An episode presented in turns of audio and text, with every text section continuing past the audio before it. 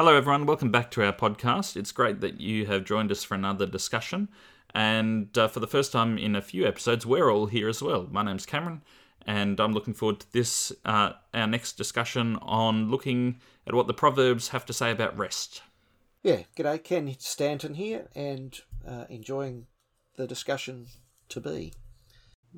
And this is Luke, and my back is killing me.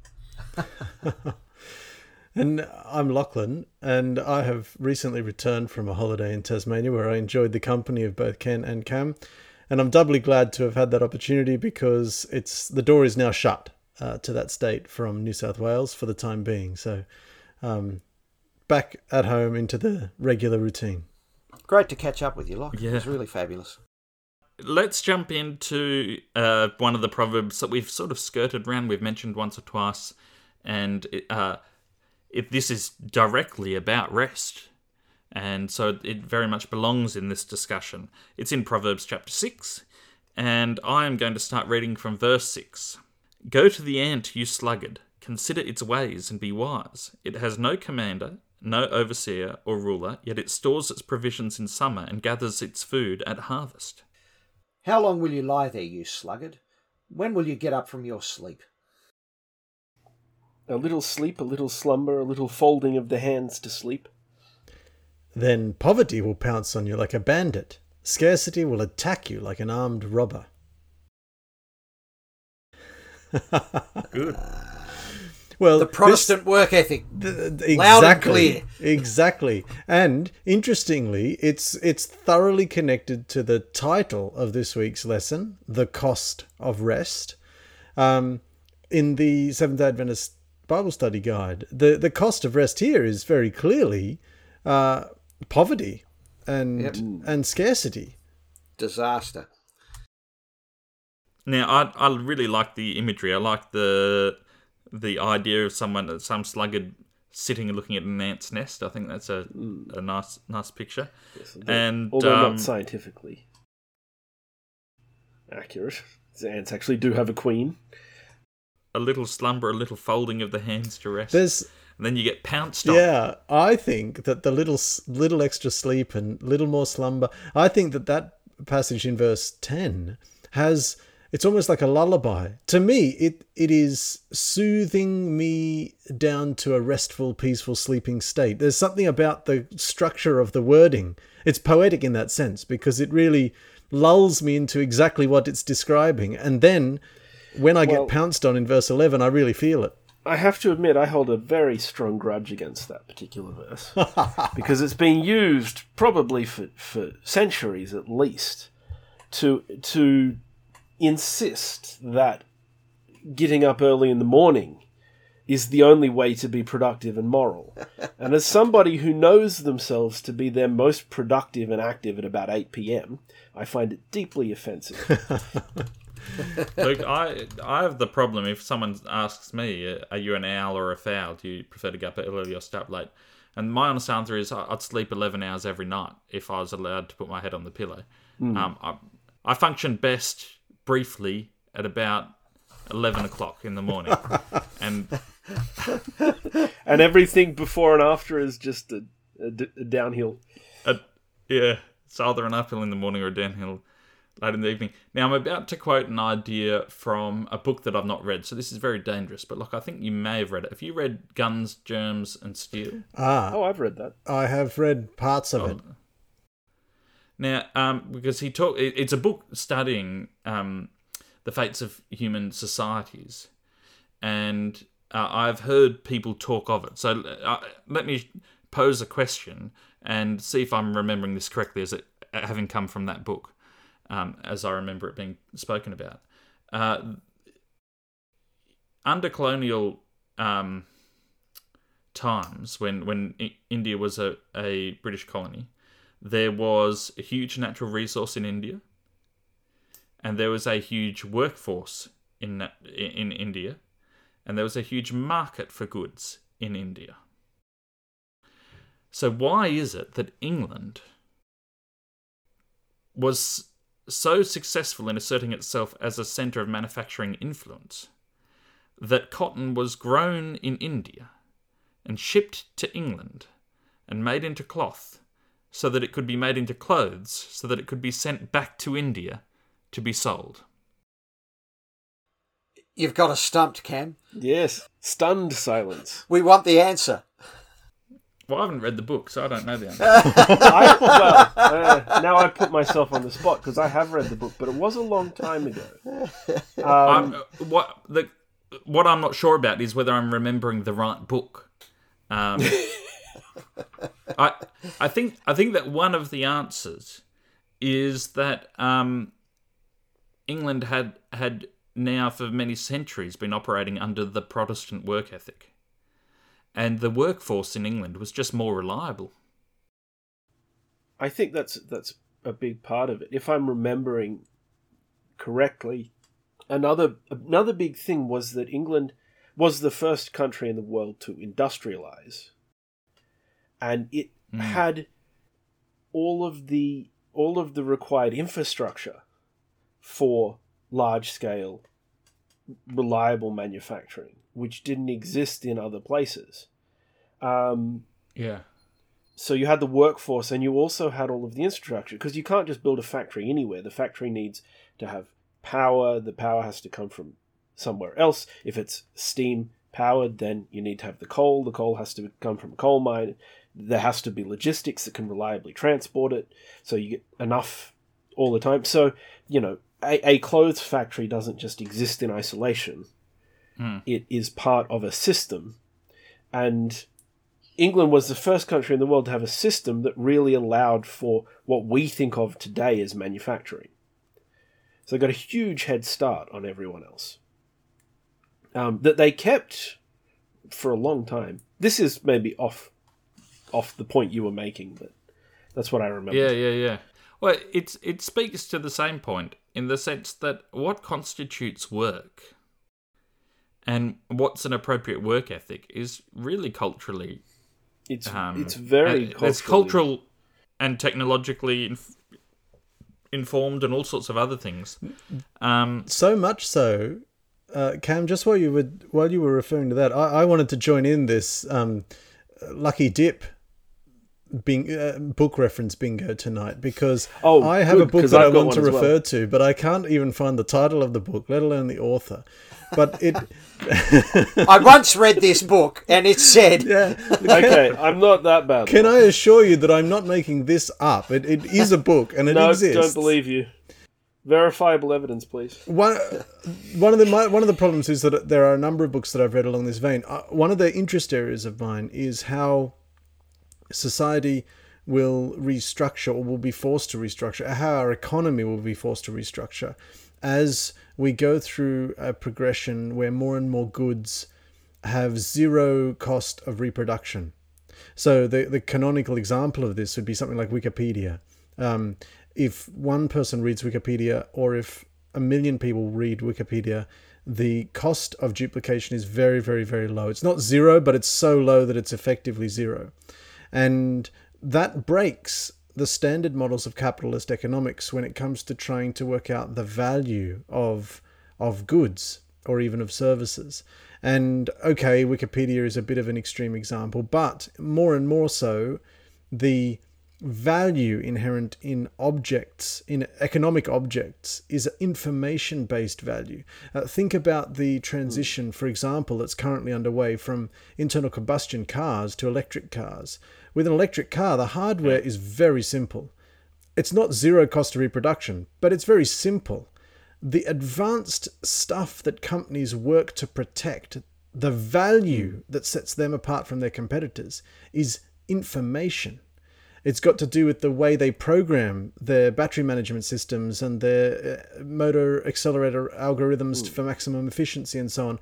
And that knowledge is readily replicable at very low cost. And in fact, Karl Marx wrote about this in an essay, obviously a long time ago, pondering on the way that would fundamentally alter economics. So the book that I would like to refer to makes a concerted, sustained argument that the Protestant work ethic is destructive. It is hindering the necessary and important transformations that society needs to take place. So, for example, one mechanism that has been proposed in a world where work, where effort is decoupled from direct productivity or direct measurable productive yield, one mechanism that has been explored is the universal basic income. But the Protestant work ethic motivates people to argue vehemently against such a thing because they cannot countenance the idea of giving someone money who may not be working.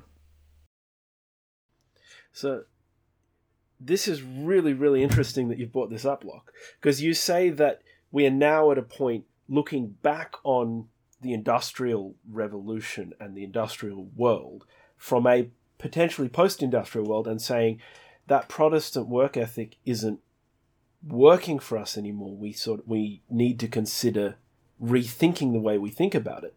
I have a book to share that takes a perspective from a very long time ago that also has an opinion on... I do know what it is, Cam. I've even found it on my phone so I can show it to you all. Ah! I haven't finished it yet, but I'm... I've referred to it before. I've recommended it to you. So it's Sand Talk by Tyson Yunkaporta. And I've got this quote from him. It's a really, really thought-provoking book. He says, "I am often told that I should be grateful for the progress that Western civilization has brought to these shores. I am not. This life of work or die is not an improvement on pre-invasion living, which involved only a few hours of work a day for shelter and sustenance, performing tasks that people do now for leisure activities on their yearly holidays, fishing, collecting plants, hunting, camping, and so forth. The rest of the day was for fun, strengthening relationships, ritual and ceremony, cultural expression, intellectual pursuits, and the expert crafting of exceptional objects. I know this is true because I have lived like this even in this era when the land is only a pale shadow of the abundance that once was." Mm. Mm. Can I say add to that? I have the pleasure of having some friends from Kenya attending our church now, and I asked them yesterday when they were round sharing a meal with us, what is one of the things that you miss culturally from your life in Kenya compared to here in Australia? And it was very obvious and very clear and straight up. And it was the sense of community based around geography. So one of the things that they said was, we would know all of our neighbours within a radius of 30 kilometres. And if we went away on holidays, we wouldn't even ask. Our neighbours would come and look after our animals and look after the house while we were away. And then, of course, if they went away, we would do the same thing for them. It's inconceivable that you would move somewhere and not have the neighbour come and knock on the door and say, "Hi, I'm Joe," and introduce themselves, and that you would develop a relationship where you would see and speak to each other on a daily basis. That sort of community is something that I think we lose with this work ethic. It's that time for connection and building relationships that the author of Sand Talk spoke about. And we lose that with productivity. That's one thing. I wanted to go back, Lachlan, to something that you were saying, though, because you were referring to how the information is what's of value now. And I wonder whether or not that proposition might now even be challenged. I think it is. Because, and Wikipedia, the example that you gave, is the classic, counterfactual to that proposition. Because the information is there, readily available, generally reasonably accurate, the question that I then have is, what does work look like, and what is it that creates value in a post-information age? Not just a post-industrial, mechanised age, but a post-information age. I mean, I can find out things that Isaac Newton had no idea about within milliseconds on my iPhone.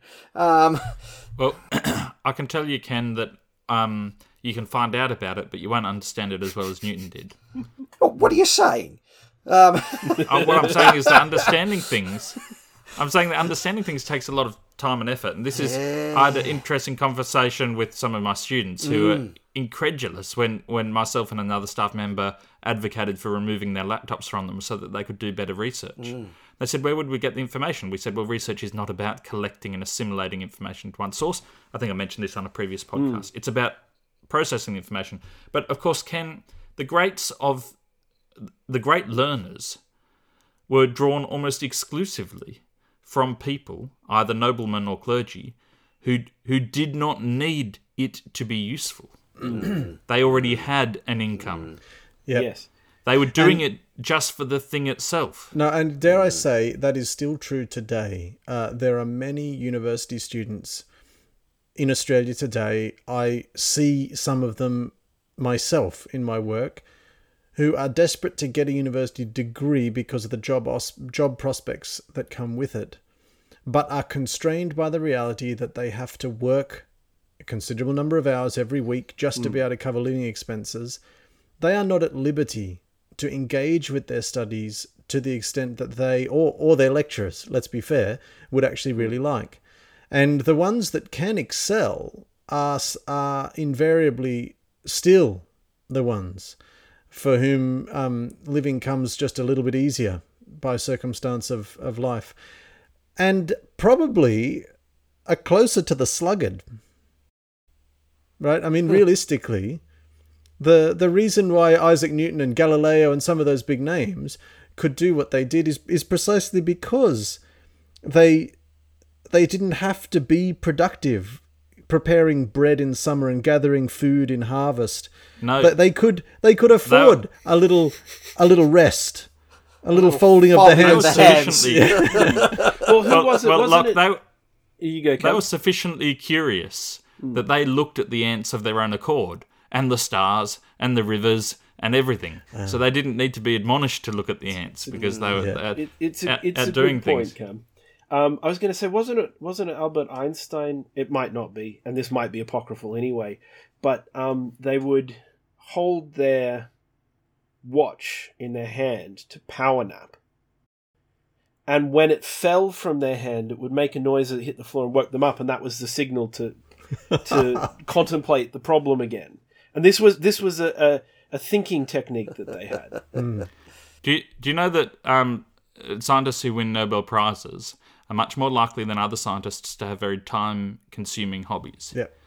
And scientists in general are more likely to have time-consuming hobbies than general population. Well, who was it? So, there's a very famous story of that. It was the father of computer science, the guy Shannon, was it? Something rather. He envisaged things like data compression algorithms in the 1930s. I'm thinking of a different one. But you do that one, then I'll do this one. This guy was famously scatterbrained. He would spend weeks doing nothing other than learn to juggle knives while riding a unicycle or something, just for the fun of it.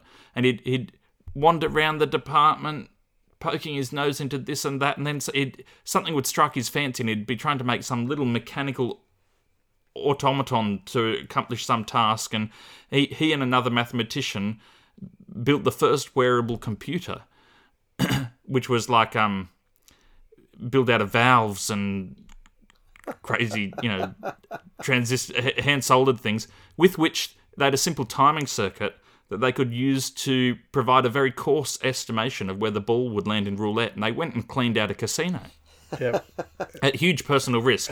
And after they'd done it once, they never did it again because they'd proved they could do it, and that was enough. And they moved on to something else. This guy was famously scatterbrained. And I was listening to a podcast where someone was researching it, and he said the point of the podcast was going to be, think of how much more this person could have accomplished if they were more focused.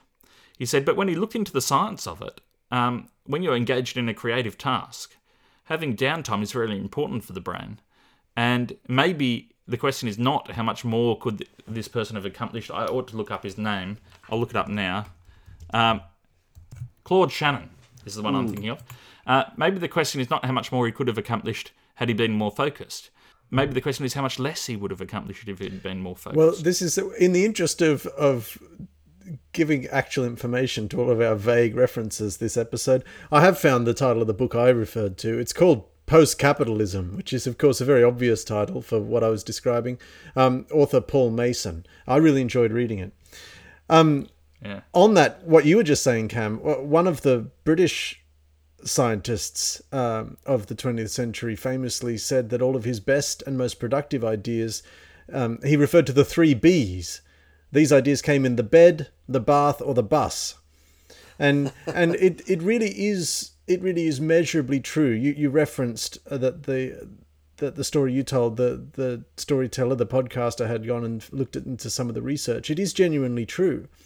And creative problem-solving tasks are enhanced by activities that distract or steer the attention. I often reflect, Cam, how different your PhD work was from mine. Mine was experimental physics in a lab, screwing things together hour after hour after hour to get them aligned. Yours was in mathematics, which required going for regular daily walks. Look, I've got a loop around Newcastle Uni I can recommend to you that begins and ends in the maths building, and that I did.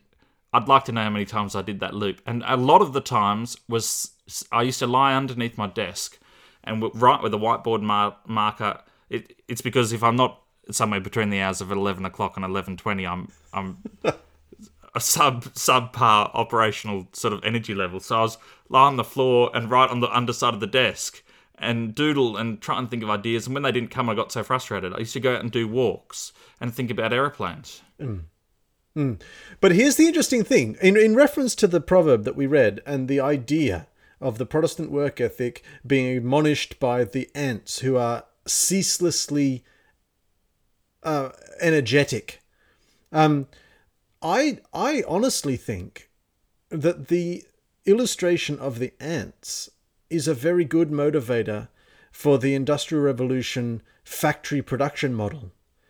And when we've got, we live in a world increasingly where those sorts of repetitive menial tasks are taken over by robots. They're automated away.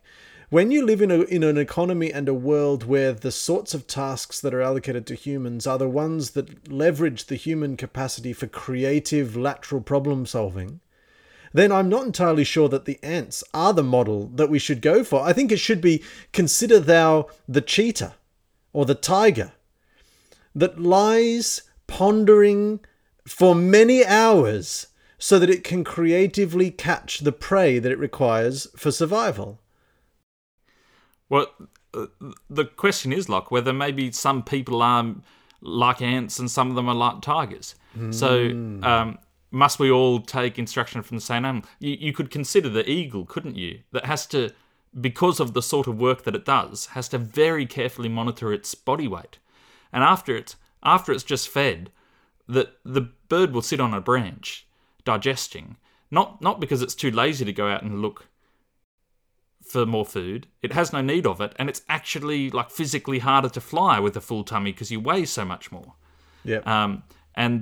And birds of prey monitor their weight very carefully. That's true of humans too, because the designated aviation medical examiners monitor your weight very carefully and your blood pressure. And they go, if you get any heavier, you might have problems. So I think this is a really interesting thought, though.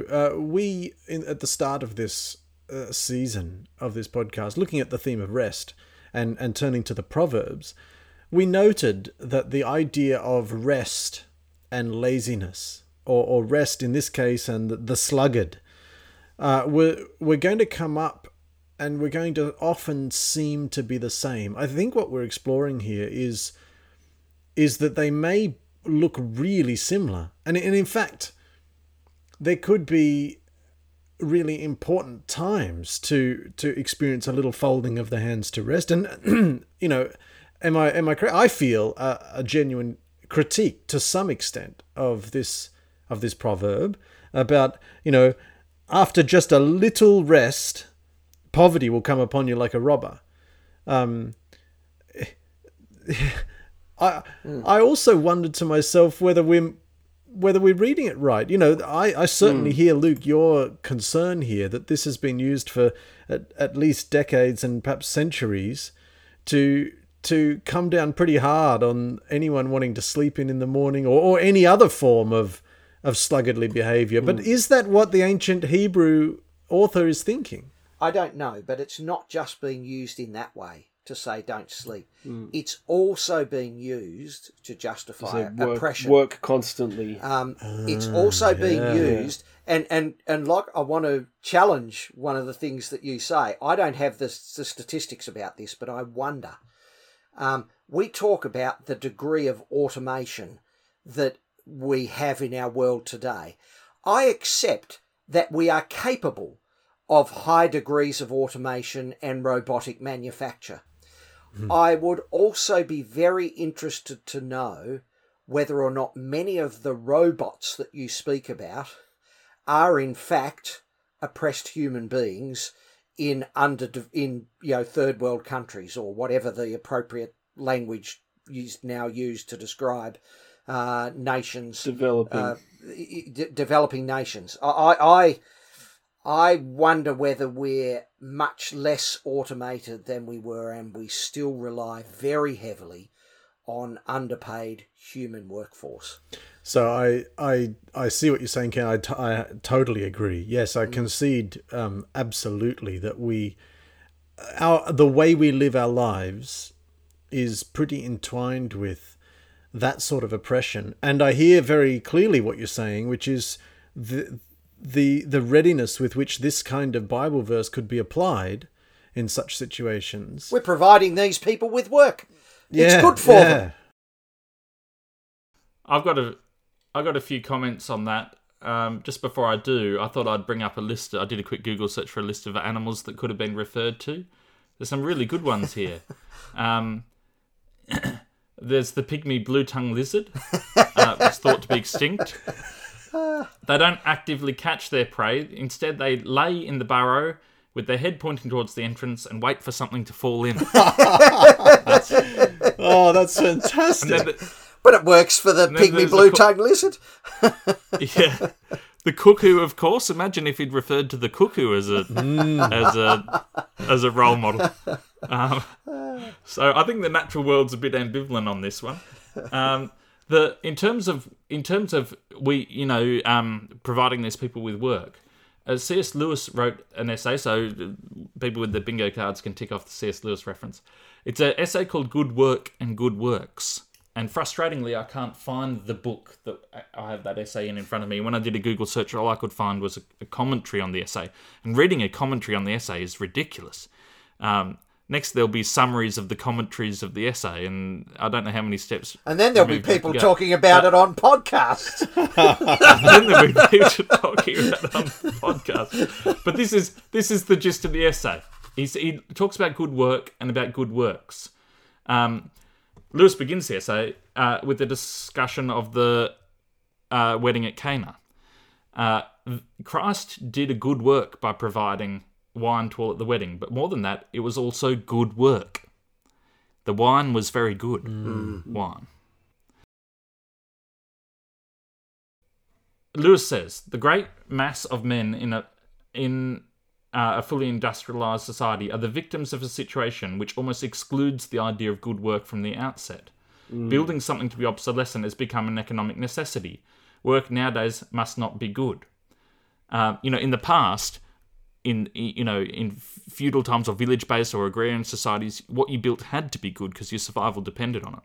But now people don't build things because they're useful. We have to buy things so that people have work. It reminds me of this quote again. The rest of the day was for fun, strengthening relationships, ritual and ceremony, cultural expression, intellectual pursuits, and the expert crafting of exceptional objects. That sounds great to me, but I can't afford to do it. There's one or two things I resent very strongly about living in the internet age. One of them is that, I enjoy communicating maths and science. if I want to put together a video for my students or a little animation, and I have some small ability in coding and access to some software packages that I can do these things on, if I want to explain to someone how the derivative works or a quirky application of quadratics in chaos theory or something like that, it is almost invariably the case that it is not worth my time doing it myself, because a better version lives somewhere on the internet, uploaded to YouTube by someone who's one of the few, and there's a handful of them, very good mathematics and science communicators who have used the platform of YouTube to access, let's face it, what is a niche audience. But when you multiply that niche audience by 8 billion humans on the planet, it's a huge following, and they're earning a full-time income doing this. I can't compete. And that irritates me. It irritates me a lot. That there's that much less opening. It's a bit like the transition after the radio was invented away from local musicians towards sort of mega pop groups. You're absolutely right, Cam. What the internet does, this sort of single environment, single marketplace, is it creates an environment where 90% of the attention goes to 10% of the content. And everything else. I'm sure it's more like 99 to 1. Like 99. Yeah. You know, and everything else, you know, scrabbles for that 1%. Yeah. Because when something goes viral, which, you know, if there's one small silver lining to come out of the world's current state, it may be that that term is used with less positive connotations, because I never liked it. Could be corona viral. But Cam, I would say that what the modern world has done to some extent, it's killed off being bad at things as an adult, because everywhere around you see an adult being good at something, at the thing. So learning new things as an adult becomes more embarrassing and less acceptable. And it kills off just doing something as well as you can for the joy of doing it, because there's so many, you could just watch someone else do it better. It makes that, it doesn't make it impossible, but I absolutely agree with you. It makes it much harder, because why should I? The flip side is there's two sides to this, isn't there? But the honest truth is, I enjoy woodwork. It is so much cheaper to watch, and you get real pleasure from it. Vicarious pleasure, watching someone who's very good do something incredible on YouTube with some really innovative concept executed well with good quality tools, done right, and you can watch the video, and at the end of it you can say, oh, that was just so good, that was really clever. It's a genuine and I think quite healthy pleasure in seeing that. It's just so much cheaper to do that than to go and actually buy a lathe and a set of chisels and everything else. But the flip side is that now that I have bought a lathe, I do get lots of useful ideas of things to try. I was going to say, Cam, if I remember rightly, that pleasure didn't stop you going out and getting the lathe. I do sometimes lie in bed watching a video and then come to myself and realise, just hang on, I've just wasted an hour. When I actually have the thing in real life in my garage that I haven't used for it. Yeah. Look, I think the same thing. No, but I would like to speak in defense of that. We think that's really normal in some arenas of life. So, for example, there are a lot of people who have a piano in their house and who can play music, but they still pay excessive money to go to a concert hall to hear the piano being played really well. What I'm commenting on is that there are things which have always been performance activities, and what things like YouTube have done has turned almost any activity can now be enjoyed as a legitimate performance art, whether it's wood turning or simultaneous equations or trigonometry or landing a private light aircraft at Sydney International Airport because air traffic is reduced because of COVID travel restrictions. All of these things might be valid performances, as at least as much as the piano concerto. So, and I mean, it just really does raise the question more and more, what does work and rest look like in our society? That's really the the question, and it's really complicated. I don't feel it is clear in today's day and age. If I said to you, you must, for instance, with the Sabbath, dedicate one day a week to rest, it's not clear to me what activities would constitute rest. Here is another way to read this verse then. This, particularly verse 7, 6 and 7. You know, this is sort of the really well-known part of this problem. So go to the ant, you slug, consider its ways and be wise. It has no commander, no overseer or ruler, yet it stores its provisions in summer and gathers food at harvest. So of those three verses, 6, 7, and 8, I would argue that but, you know, based on the discussion that we've just had, the key verse here is actually 7. Nobody, and again, scientific misunderstanding, ants do actually get direction, have queens, blah, blah, blah. But in this three-verse section, the key point about this work that is being done is that it is not being directed by someone else. It is being done of their own initiative. Yeah, there's a self-motivation there. The self-motivation, the drive. That's the key point. It's not actually about listen to your boss, do what your boss says, work for your crust at all. It's about do the work, do the right things, put effort into things without needing someone to force you to. Maybe you know, borrowing the idea from C.S. Lewis, maybe the idea is not so much that it's good to work, but that it is good to do good work. Well, I put it this way: you can't force anybody to do a good job. Yeah. You can force people to do a bad job, because I know this about myself, but I'd be shocked if anybody else was very different. I cannot execute my abilities on anything if it's not something I'm really invested in, if I'm not enjoying it, if I'm not in the zone, if it doesn't catch my attention. If I begrudge what I'm doing, I cannot do it well, even if I try hard to. Yeah. And I think that's true. I think that's true of everybody. And I think that might be what these verses are about.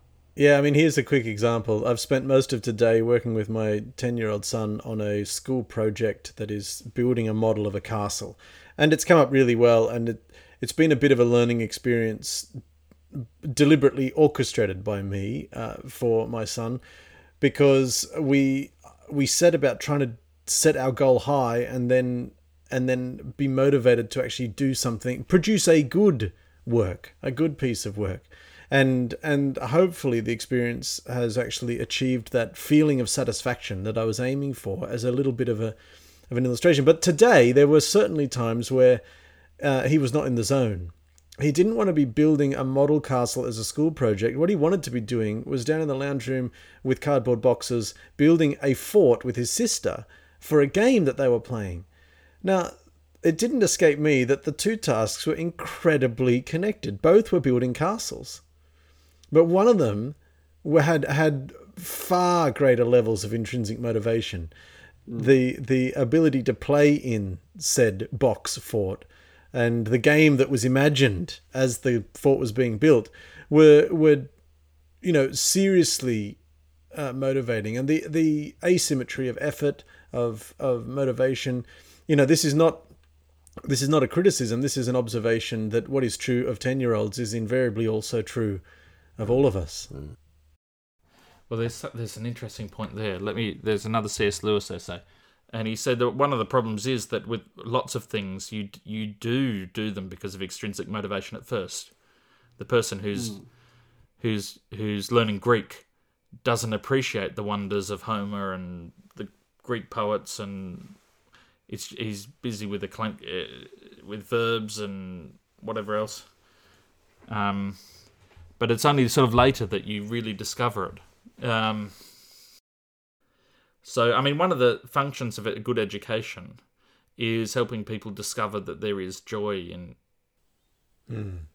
Discover the internal motivation for some of these things. Of course, this gets backlogged, and I'm sure I'm sure perhaps we've provoked our listeners into political outrage throughout this episode, but they're welcome to disagree with us, and they can email us at sabbathschoolfromhome@gmail.com. But getting back to the minimum wage, one of the things that's really obvious from the free software community, things like Firefox and Linux and Apache web servers and Wikipedias, and is that if people have free time, most people do not spend it idle. Mm. Mm. And if you do give people money, they don't sit there doing nothing. If you free up people's time, they'll try and find something that they find is significant, which is comforting, I think. That seems to be humans would prefer to be doing something significant by and large than being inactive. Mm. So I'm intrigued as we're coming towards the end of the episode. We set about trying to discuss a topic which was titled "The Cost of Rest." I think that we've explored in some ways the cost of work, or at least the costs of busy work. I think and you just expressed it pretty succinctly, Cam, the payoffs of rest, or the benefits of rest. I don't think that we've super adequately addressed the cost of rest, but I take comfort from the fact that when I read the Sabbath School pamphlet, I don't think it adequately addresses said topic either. So I'm not entirely sure that we need to exhaustively go into... I mean, let's not judge ourselves by the wrong standard, Locke. Locke, we certainly don't have to do it exhaustively. That wouldn't be in keeping with the topic on rest at all. No, exactly. Touché. Well, I don't know. The proverb seems to be discussing the cost of rest. And the cost of rest identified in the proverb is financial cost. I would say that the proverb technically doesn't refer to rest at all. It says, the hands rest, a little folding of the hands to rest. Mm. Well, that's an image. That's an image, I guess. Yeah, I mean, you put this proverb in the context of the Sabbath commandment. It's obviously not referring to all rest, all types of rest, rest in all contexts. Mm. It can't be, because it doesn't supersede the commandments. It's, I don't think anybody would try and read the Bible that way. Although, Protestant work ethic, etc. So, I think we can take these verses and look at them with a little bit more flexibility. Yeah, I mean, yeah. I agree. I think there's a number of things happening here. So, to me, it's not obvious that this is applying to all occasions of rest. It seems that this proverb is very, very much focusing on an attitude, a worldview, or an overall approach to society. I think that someone who rests can benefit enormously from that rest. But someone who has their entire interaction with society built around the assumption that everything should be provided for them by someone else. Mm. Including case, instructions on what to do all the time. Yeah, exactly, and even the basic things of preparing food, basic elements of survival. That does seem to me to be what the proverb is focusing in on, and I guess one of the costs of rest really is the state of,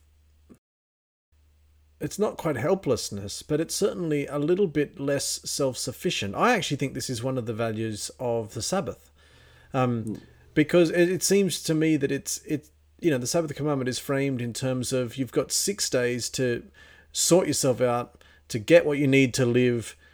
Take the seventh one off. Don't work. Don't be productive. Not only you, but don't exploit other people to be productive on your behalf. Relax into the knowledge that you're not entirely self-sufficient. That's part of what Sabbath, I think, means in the context of dwelling on our relationship with God. So one of the costs of rest is very tangibly, there is a sense in which some attitudinal self-sufficiency must be given up. Mm. Lachlan, would you say the Sabbath is a time for strengthening relationships, ritual and ceremony, and cultural expression? I like that you're bringing us back to that book and that quote, because I think it's a really good one. It's a great quote. I want to say something really provocative, because, and this is a terrible point in the podcast to do it, but I'm going to forge ahead anyway. So we've looked at this only from the perspective of the ant, in the person who is either wise or not wise, hardworking or a sluggard, all the rest of it. But that verse 7 where it talks about they have no commander, no lord, no ruler that tells them what to do. If we were to propagate a social system in which people were constantly instructed what to do and how to work and when to be busy and productive, and that they must be busy and productive at these times, and then when these times are done, they don't have to be busy and productive at all and must just consume and relax and then be busy and productive again, according to the times and the rules that we have set out, would we be doing people a favor? And would that system not create people who were not only incapable of enjoying work, they were also incapable of enjoying rest? What you described, Luke, in particular that last sentence, is the teaching profession. So that was well put. The point is that in there seems to be some self-direction is recommended in this proverb, and even when we say to people you must keep the Sabbath this way and not that way, we may be interfering in some sense with the sort of spirit behind this proverb. I think it's a very wise point. Yeah. I have two other comments on rest. These are not super relevant, but they're too good to leave out. One of them is from the book 3 Men in a Boat. And Jerome K. Jerome, the narrator of the book, is describing his frustration that he once lived with a man who used to lie on the couch and watch him as he worked. He said, "It did him good to watch me working. And he felt so much better for it." And he said, "I'm not like that. I can't sit still and see another man slaving and working. I want to get up and superintend and walk around with my hands in my pockets and tell him what to do. It's my energetic nature. I can't help it." That's one comment. The other one is from The Importance of Being Earnest, which I reread the other day. Great enjoyment. And there's a point where... Ernest is being interrogated by Lady Bracknell because he wants to marry her daughter. And she says, "Mr. Worthing, do you smoke?" And he says, "Well, yes, Lady Bracknell, I'm afraid I do smoke." She says, "I'm pleased to hear it. There are far too many idle men on the streets of London as it is. A man should have an occupation of some kind." Oh, dear. Yeah. We are out of time. We are. So we should wrap that up and go to our rest. Yeah. Not our eternal rest, I hope. But at least not just yet. Although we can enter into it now. That's a fun idea. Yeah. We should let our listeners enjoy some rest from podcasts. Until next week.